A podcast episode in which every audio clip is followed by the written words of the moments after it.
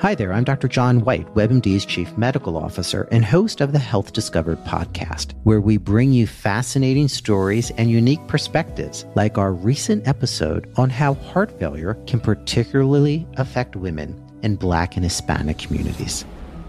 We've documented it time and time again. She was young, she was Black, she was a woman. No one expected her to look like the face of heart failure. When you don't look like what someone expects, that's going to lead to delays in diagnosis. We all have to take this constellation of symptoms, treat it the same each and every time, whether it's a young person, a black person, a woman. If someone presents to me with my heart racing and feeling winded, I need to get an echocardiogram 100% of the time, regardless.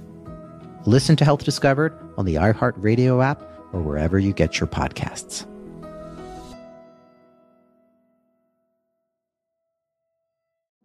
Quali conseguenze può avere la solitudine sulla salute mentale di una persona? Sono in molti in questi tempi di egocentrismo e di attenzione assoluta su noi stessi a sbandierare orgogliosamente il proprio essere solitari, autonomi, isolati, indipendenti da tutto e da tutti. Devo dire che sento spesso fraintendere alcuni di questi, di questi concetti, come ad esempio quello di indipendenza, che non significa per nulla essere isolati dagli altri, no? Eh, meglio soli che male accompagnati, chi non mi vuole non mi merita, impara a stare da solo, io sono fatto così e devi accettarmi. Insomma, mandare un po' tutti a fare in culo. Avete capito, credo, cosa intendo. Ma provo a spiegarmi ancora meglio. Ragazzi, il mondo è realmente pieno di belle persone, fatevene una ragione, persone che non fanno rumore, che hanno un buon equilibrio tra i loro bisogni e quelli degli altri, con un buon carattere, tranquilli, onesti, fidatevi che è così. Secondo me molte persone solitarie e isolate non si accorgono di essere loro stessi degli egoisti, egocentrici e egoriferiti con un pessimo carattere alle volte, no? Sono tutte persone che pensano di essere speciali e migliori in un mondo di merda per così dire, per dirla un po' brutale, di aver capito tutto e si aspettano che gli altri vengano da loro in adorazione, no? dicendogli ehi amico adesso ho capito anche io, hai ragione tu, il mondo fa schifo. Su questo gruppo di persone lavorano molto anche alcuni guru che qui là sul web li pompano dicendo loro che effettivamente il mondo fa schifo, che tutto ingiusto, che la vita è una merda, che devono difendersi dagli altri, dallo Stato,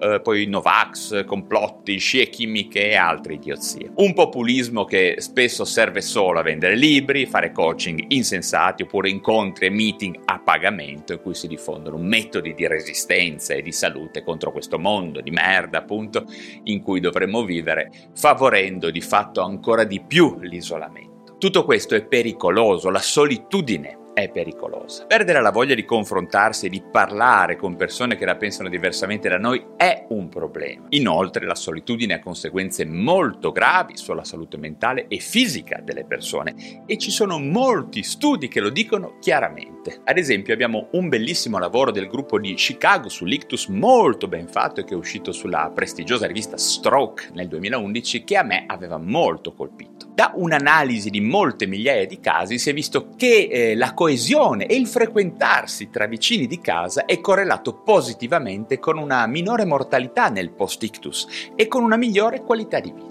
Il concetto è semplicemente quello di una comunità che non solo fa compagnia, ma che addirittura ci cura direttamente e indirettamente con la presenza e la comunicazione tra persone mediante complessissimi meccanismi neurobiochimici. Ma non solo, ormai è chiaro che la relazione con gli altri, quando è autentica e scambievole, ci protegge dall'Alzheimer, lo dicono i dati, dalla depressione e dal disagio mentale in generale. Sono moltissimi i lavori scientifici che lo affermano chiaramente. Sentirsi da soli non è di per sé un problema di salute mentale, ma le due cose sono fortemente collegate e sul versante opposto avere un problema di salute mentale può aumentare la possibilità effettivamente di sentirsi soli. Ad esempio alcune persone possono avere idee sbagliate sul significato di alcuni problemi di salute mentale, per cui potrebbe essere molto difficile parlare con gli altri dei nostri propri problemi, anche se è sempre positivo e di grande aiuto. Altre persone invece soffrono di fobia sociale, che qualcuno chiama anche ansia sociale, e possono trovare molto molto difficile impegnarsi in attività quotidiane che coinvolgono altre persone,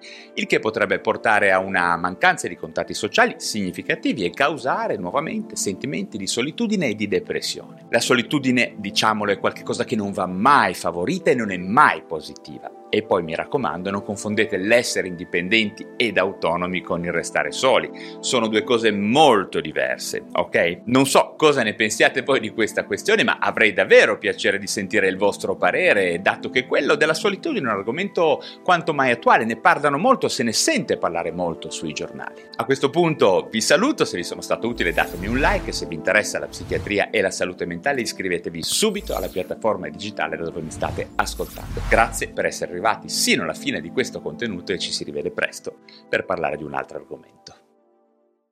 Amazon Delivery Service Partners are hiring full time delivery drivers to meet growing customer demand. Receive compensation of at least $20 per hour at select stations, plus benefits and a sign on bonus of $2,000 from participating DSPs if you apply now.